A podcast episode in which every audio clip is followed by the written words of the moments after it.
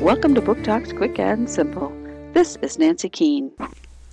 Nicholas and his twin sisters want to get out of the city for the summer.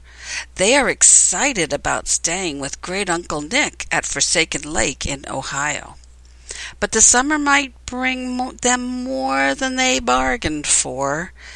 Nick teams up with a local and they come across lots of mysteries.